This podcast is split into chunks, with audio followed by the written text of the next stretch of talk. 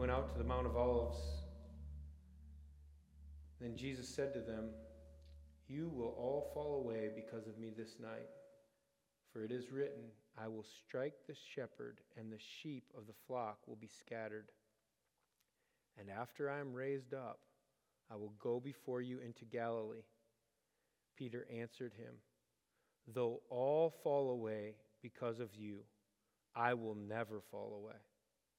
Jesus said to him, "Truly I tell you, this very night, before the rooster crows, you will deny me 3 times. Peter said to him, "Even if I must die with you, I will not deny you." And all the disciples said the same. I thought it was a fitting passage to start with because we're here remembering the death of Jesus, and we're also remembering that he died for my sin, for our sin. And a great reminder is when Peter's like, "But I'm better than everybody else. Even if everybody else does something, I'm better. I'll do this. I'll be like you, Jesus."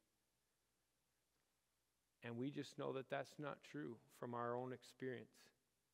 We know that we have this tendency to be not better than we think we are, but a tendency to sin and to suffer. So we're here, we're wearing black, we're reflecting on, we're remembering, right? It'd be so easy to skip to Sunday. We all know it's coming. But I think you can't really understand, I've found it to be true, that I can't really understand the joy. The shout on Sunday won't be as glorious if I don't sit in my own sin, if I don't sit in the sacrifice that God made for us. So we've been studying more and more Jesus. We've been going after it. This is the 4th message. I'm going to break it up into 2 parts.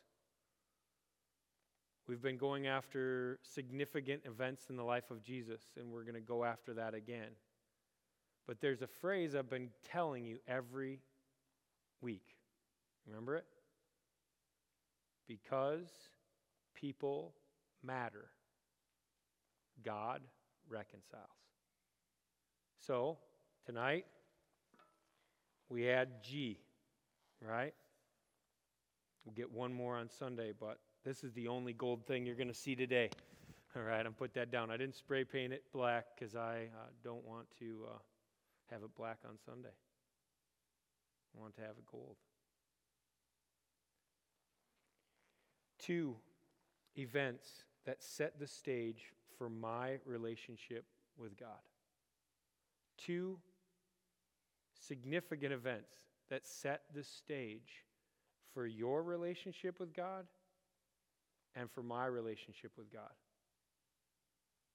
Now, I'm going to read them, one and then the other. And we're going to reflect on what they mean to us in our life. Okay, the first one, Gethsemane.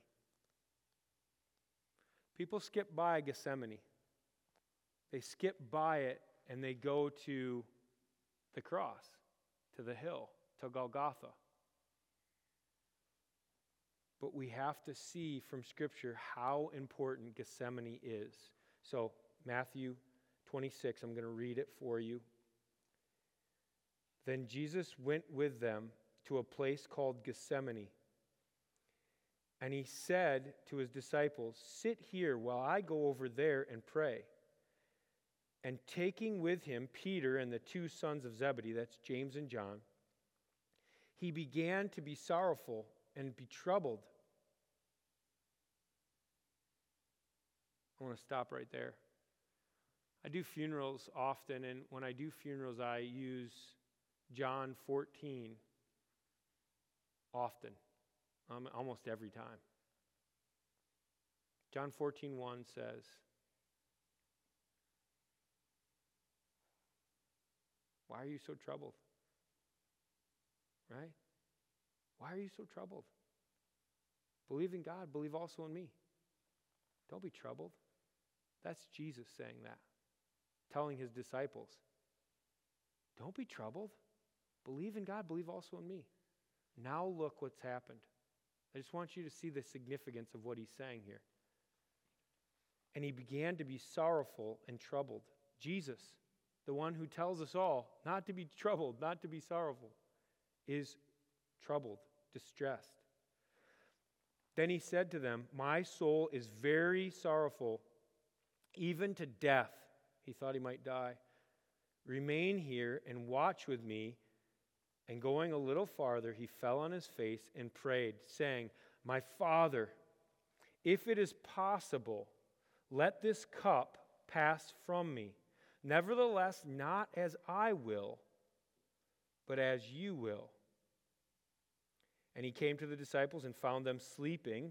And he said to Peter, so could you not watch with me 1 hour? Mister, I won't deny you. Watch and pray so that you may not enter into temptation. The spirit is indeed is willing, but the flesh is weak. Again, for the second time, he went away and prayed, my Father, if this cannot pass unless I drink it, your will be done. And again he came and found them sleeping, for their eyes were heavy. In another passage it says they were so sad they couldn't stay awake. Their sorrow had made them, they just wanted to block it out, so they went to sleep. I don't know if you've ever done that.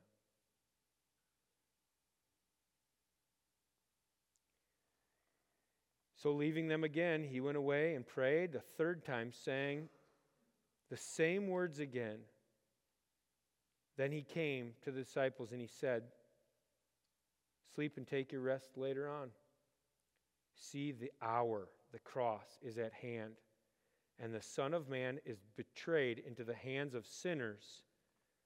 Rise, let us be going. See, my betrayer is at hand. We'll stop right there. Here's what I want you to know about this passage. Gethsemane means literally the oil press. The oil press. That's where they would take the olives and they would squeeze it so much, right, that it would become liquid, a different form. They would press it. They would pressure it. What I need you to know about Gethsemane is the word temptation. Satan had been tempting Jesus ever since his baptism. Remember, he went 40 days in the wilderness? Satan tempting him. That wasn't the only time. That was a significant time. But I would say to you, after studying this, this is the most significant time that Satan tempted Jesus. This, in the garden, don't miss it, is the first time Jesus and the Father didn't agree. Jesus said, let this cup pass from me. We'll get to the cup in a second. Nevertheless, not my will. He had a different will than the Father. Now I relate to that. I don't know if you relate to that, but I relate to that. I relate to having a different will than my Father. Jesus can relate to you in a human way. He had a different will than his Father. But here's how Jesus is different than me some days. Jesus chose to yield to the Father's will, and I choose to do my own will. That's the difference between me and Jesus. Jesus was perfect.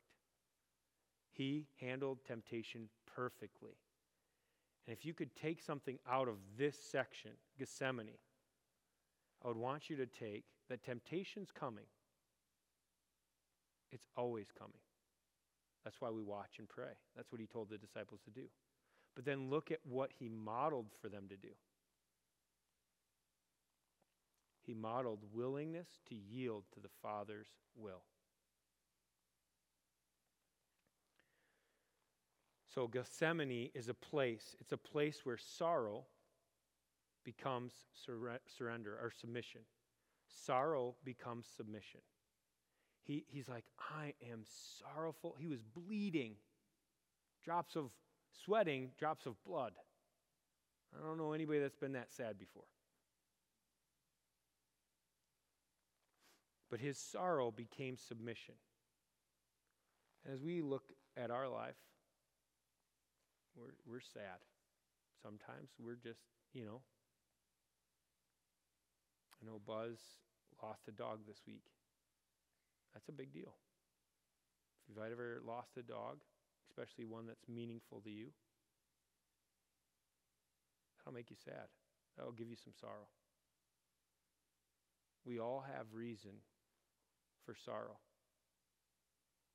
Can it become, in Jesus' name, submission to the Father's will?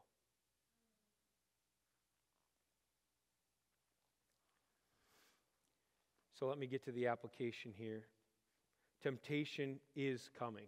We know it's coming this week, right? We know it is.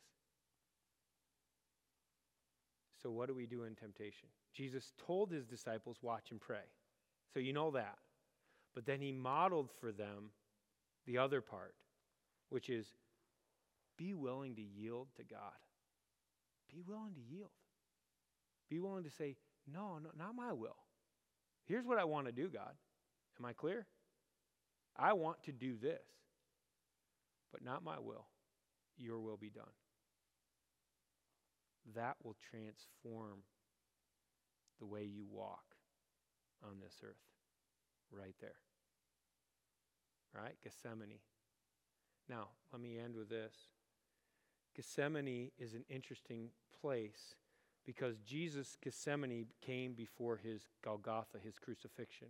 But what I've found in my life is a lot of times I have to die and be crucified before I submit, before my Gethsemane happens. It's like they go in reverse order because I'm a knucklehead. First, I got to be crucified. But Jesus, being fully man and fully God,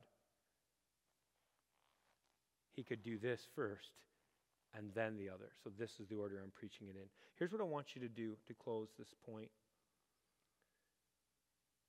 We got to be ready to pray. I don't know what you're going to face in the next couple days before we come back on Sunday. I don't know what you're going to face in the next couple weeks. But I know Satan hates us, each one of us. And I know he would destroy and divide if he could. So God says, watch and pray. So I wonder if we could take a second and reflect on our own Gethsemane, right? On our own stubborn will, on our own sad reality. And if we could start to pray prayers of yielding, prayers of submission to God in our own life. Take a couple minutes. I'll give you a couple minutes, and then we'll continue with a song. Let's just pray. Just you privately, right where you're at. Take a couple minutes. So part one, Gethsemane, the pressing, the temptation. We've all felt it. Jesus felt it. He was sorrowful. He was distressed, and yet agreed with God. This is the plan to save the world. And so he died. But here's where he died, Golgotha. Golgotha. Let me read it for you from chapter 27. I'm going to read quite a chunk of scripture here. Stay focused, listen. So when Pilate saw that he was gaining nothing, but rather that a riot was beginning, he took water and washed his hands before the crowd, saying, I am innocent of this man's blood. See to it yourself. And all the people answered, his blood be on us and our children. Let that sink in. Then he released for them Barabbas, and having scourged Jesus, that's like a whip with sharp objects on the end, bone and metal. It says he was beaten, bruised beyond human form. He delivered him up to be crucified. Then the soldiers of the governor took Jesus in the governor's headquarters, the praetorium, and they gathered the whole battalion, 600, before him, and they stripped him, humiliating. They put a scarlet robe on him. Blasphemy. And they twisted together a crown of thorns. They put it on his head, and they put a reed, a stick, in his hand, like a scepter. They're mocking him. And they kneeled before him. They mocked him, saying, "Hail, King of the Jews!" And they spit on him. And they took the reed, the stick that they had given him, and they struck him on the head. And when they had mocked him and stripped him of the robe and put his own clothes on him, they led him away to be crucified. And they went out and they found a man of Cyrene, Simon was his name, and they compelled him to carry his cross. And when they came to a place called Golgotha, which means place of a skull, they offered him wine to drink, mixed with gall. And when he tasted it, he would not drink it. And when they had crucified him, they divided his garments among them by casting lots, prophesied. Then they sat down and kept watch over him there. Oh, pay attention.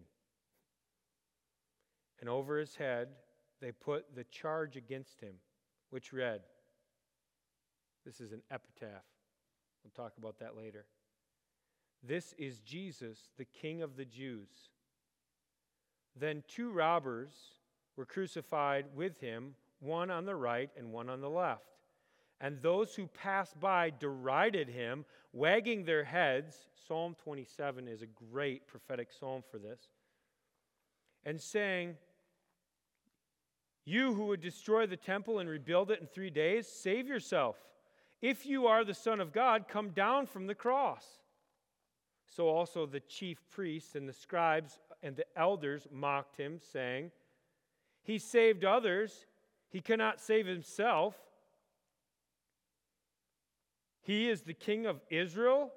Let him come down from the cross, and we will believe in him. He trusts in God. Let God deliver him now, if he desires him. For he said, 'I am the Son of God.'" They're throwing everything he said back in his face, and Jesus is taking it. For me, for you. And the robbers who were crucified with him also reviled him. It's in another passage we're not going to read. In the same way. Everybody was yelling at Jesus. Everybody was mocking Jesus. Everybody was slandering Jesus. And everybody includes everybody in this room.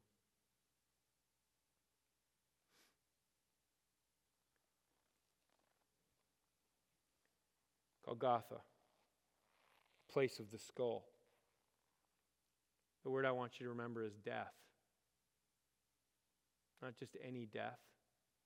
And just be honest, Jesus wasn't sad in the garden because he knew he was going to die. He'd told his disciples he was going to die. There was another reason.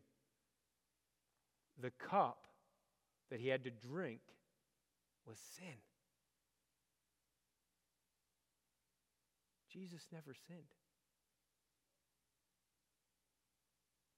How does a sinless person react to sin?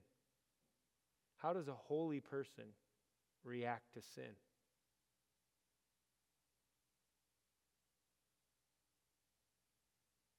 With a lot of sorrow. It's disturbing. It's distasteful. It destroys them.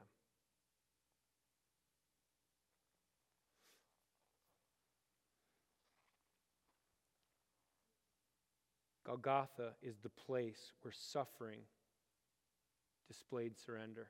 I want you to see that. I want you to see how this place, Golgotha, was the place of suffering. That Jesus said, hey, let me put it on display. This suffering, it's surrender. It's surrender to my Father's will. It's surrender to taking on your sin. It's surrender to swallowing it whole. So no one has to deal with it. I'll deal with it. Praise God.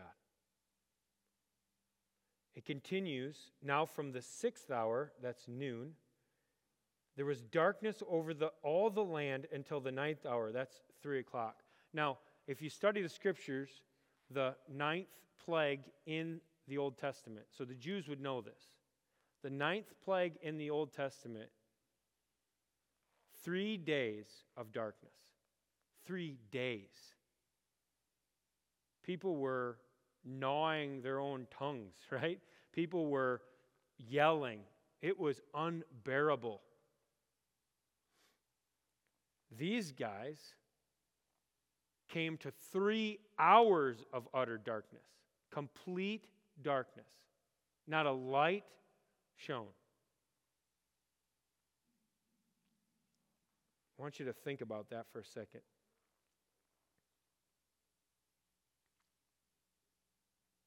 How devastating would that darkness be? That's what brought Jesus sorrow. The darkness of sin that would seemingly separate him from his Father. I know it's uncomfortable, but I want to feel that, if only for not 3 days or 3 hours. How about 3 minutes? I'm going to ask these guys to shut off the lights. It will be uncomfortable. But in silence, just let it sink in. Feel the weight of your own sin. Feel the weight of that being placed on Jesus Christ. All right, let's try it out.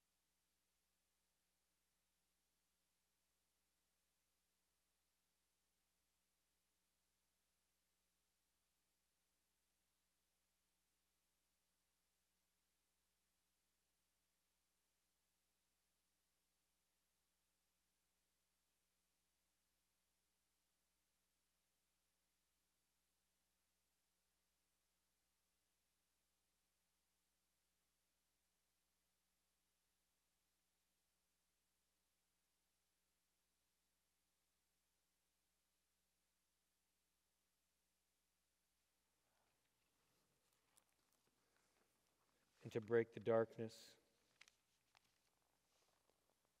Jesus, he raised his voice, a loud voice. That's hard to do on a cross. Eli, Eli, lama sabachthani, which means, my God, why have you forsaken me?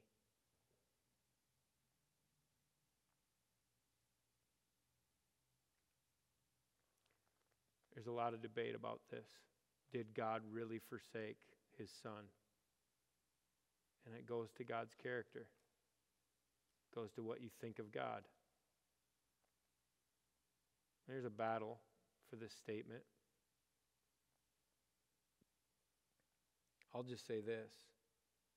Jesus felt a separation because of our sin, which is why he was sorrowful in the garden.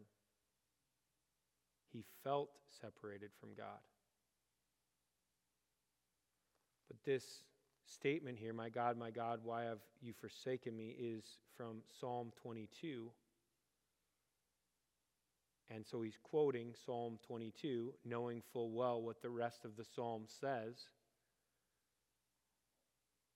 And it says in there several times that he trusts God and that he knew God had him. And then the very end of the psalm, it's like, it's finished.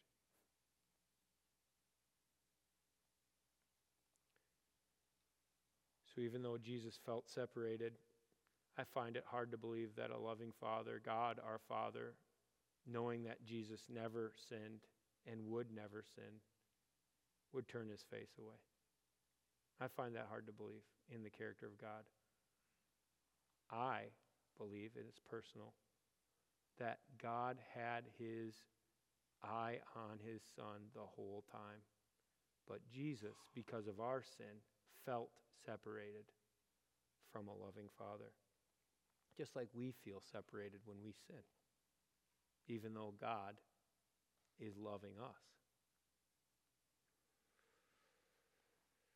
And some of the bystanders hearing it said, he's calling Elijah. And one of them ran to get a sponge, filled it with wine, and put it on a reed and gave it to him to drink. But the other said, wait, let us see if Elijah will come and save him. It's quite a drama. And Jesus cried out again with a loud voice, and he yielded up his spirit. We know that he said, it is finished, from other passages. But I think the thing that's really interesting is the loud voice. I don't know if you've ever seen death or been close to it, but people don't have loud voices when they're near death. I want you to think about the strength of our Lord and Savior and the desire he had at the place of the skull, the place of death, to be with you, to suffer and to display surrender so that we could follow him.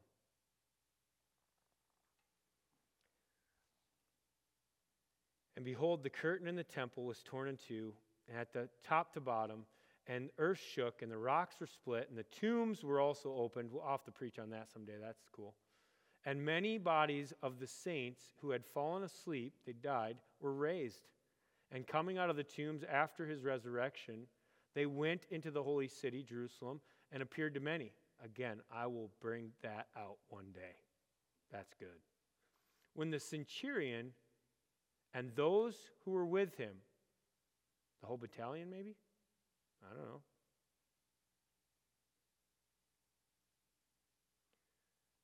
Keeping watch over Jesus, saw the earthquake. And what took place? They were filled with awe, reverence, fear, and said, another epitaph, truly this was the Son of God. That's the response of an unbeliever who drove nails through the hands and feet of our God. The response to his death, the way he suffered, displayed something to ungodly people. It displayed surrender to his Father and a love for us that is unmatched. So here's how I want to end. Epitaph, I'm going to put it up on the screen, a commemorative inscription, a brief poem or other writing in praise of a deceased person. Now, I know we know the rest of the story with Jesus, but if you could just stop the story there for a second in your mind. Don't let all the other things that come to mind get in. Stop right there. He's dead.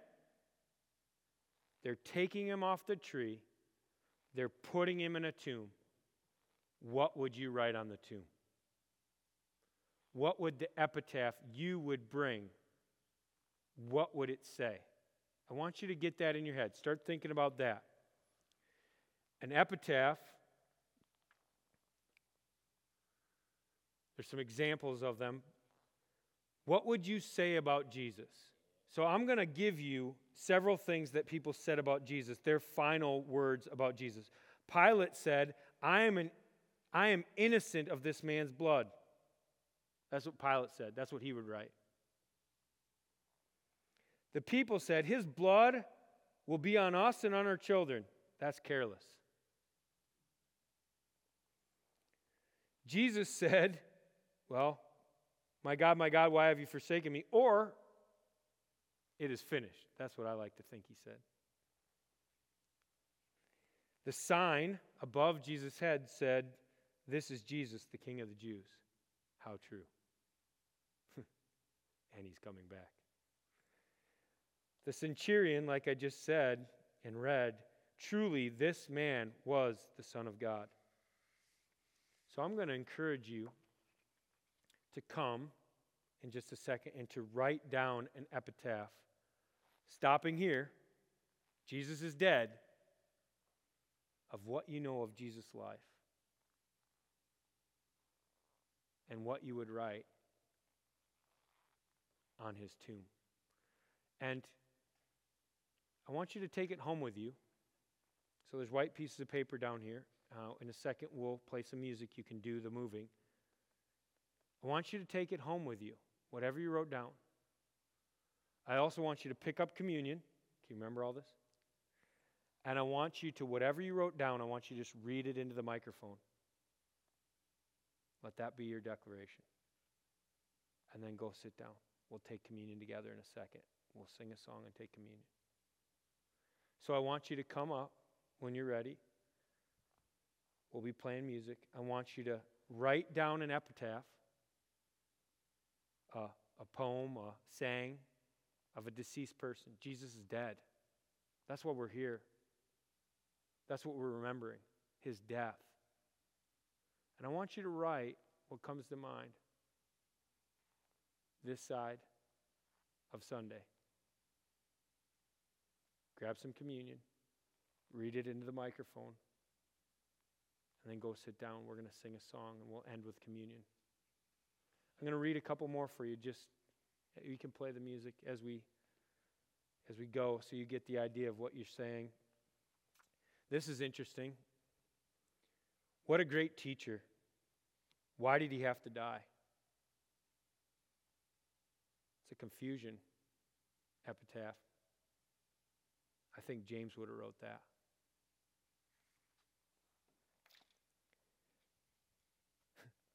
That didn't go as planned. That's an epitaph of doubt. I think Thomas would have wrote that. He treated me well, even though I treated him poorly. Regret. It's Peter.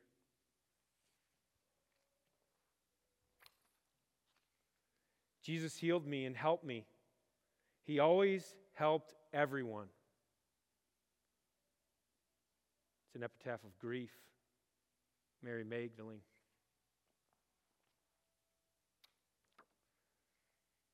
And this one. He loved me so much. It's written with sadness. John. Hopefully these will be some good examples, but I want you to feel in your heart. It took me a long time to write those five. I want you to feel in your heart what you would say to Jesus, what you would write as an inscription this side of Sunday. All right? Grab communion, speak it into the microphone. If you want to, you can grab a second one and you can bring it back with more colorful for Sunday.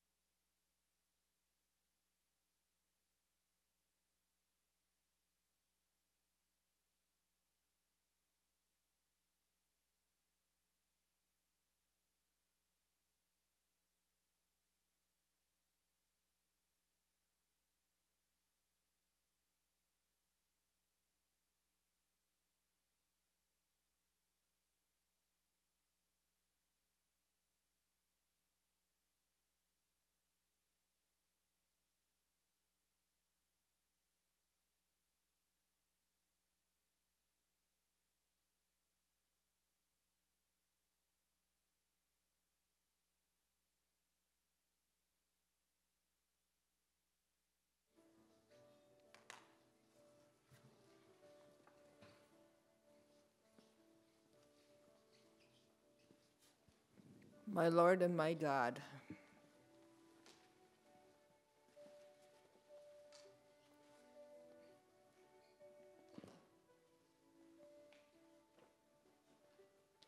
I know your sin.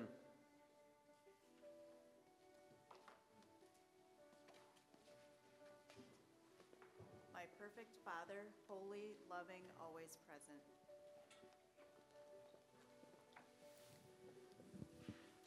He deserved better. I deserved worse. He was innocent. I'm not. Perfection destroyed. Hope gone.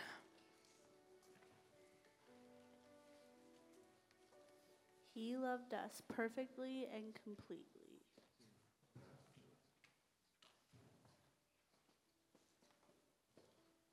Lord, my Savior, my hope.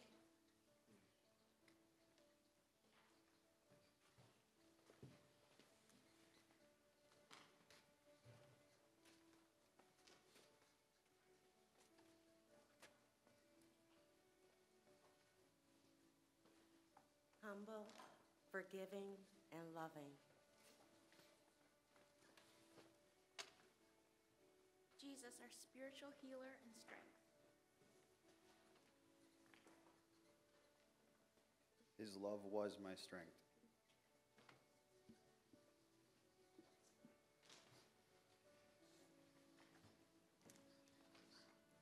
Honor and glory to the one who gave his life for mine. The sacrificial lamb, healer of the sick, lover and friend of many. Jesus, friend to all, sacrificed everything for us to give us life. You deserve so much more from us. Wasn't he supposed to be our king? He was broken, now tears flow. Beautiful Savior. Even when I gave up, he was always there. He gave this hopeless man hope. He accepted this outcast. He forgave this sinner. Where do we turn now? He died that I might live. Thank you, my Jesus, for loving me and for listening to me. Jesus, the peaceful, powerful, and perfect leader. We didn't deserve him. Jesus, I'll be back. More power and love than any could comprehend, most powerful teacher. You persevered, loved, and sacrificed where we could not. What should I do now? Where do I go now?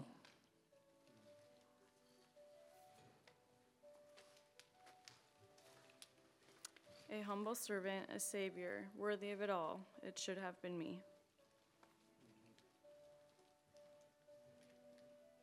Words just don't cover this. What can I really say? Good. Loves unconditionally. He healed what he didn't break.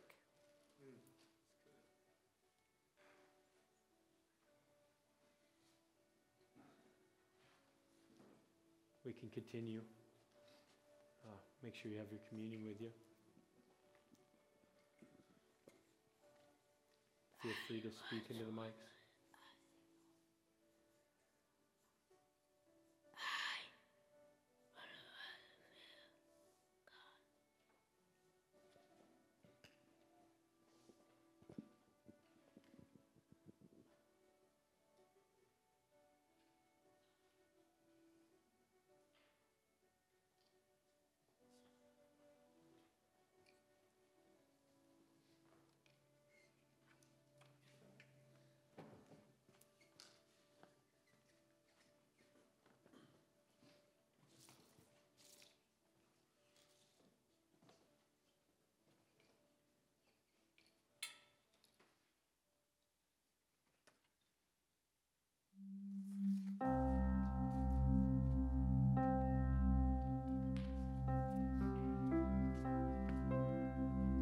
The most unjust death.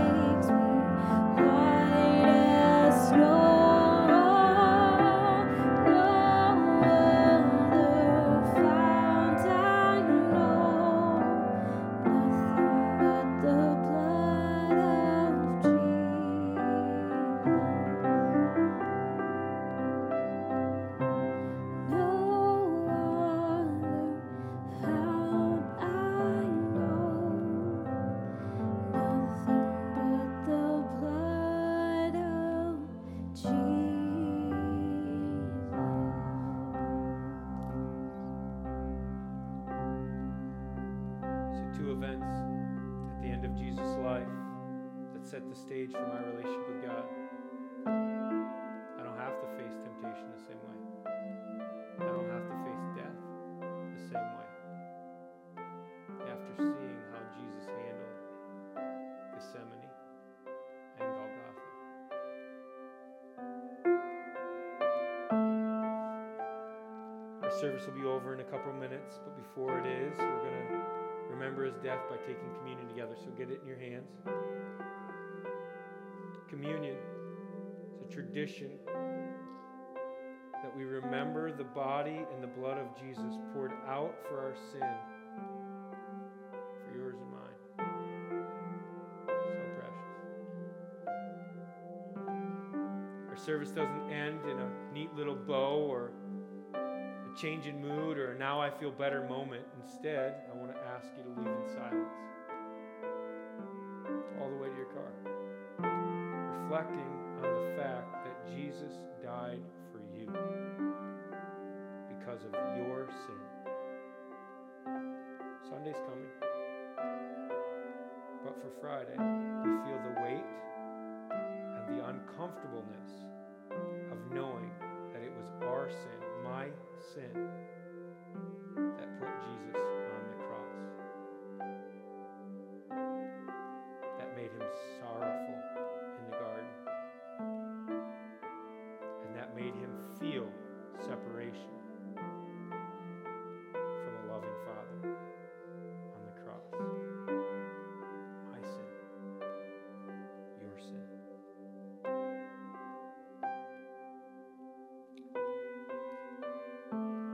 Says in Matthew 26:26, now they were eating, and Jesus took the bread, and after blessing it, he broke it and gave it to the disciples and said, take, eat, this is my body.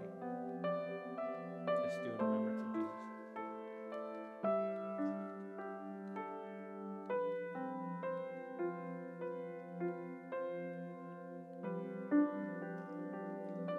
Took the cup, and when he had given thanks, thank you, Jesus, for your blood. Thank you, Father, for the perfect plan to redeem any who will come to you by faith. Thank you. He gave thanks, and then he gave it to them, saying, drink it, all of you.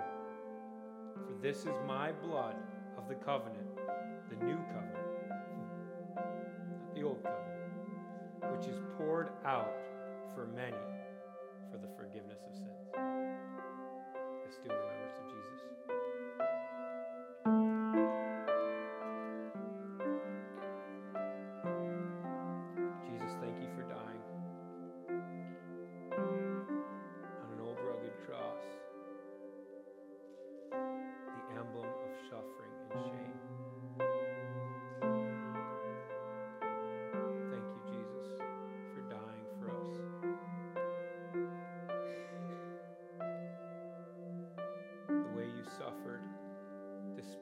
Perfect surrender, and now we surrender ourselves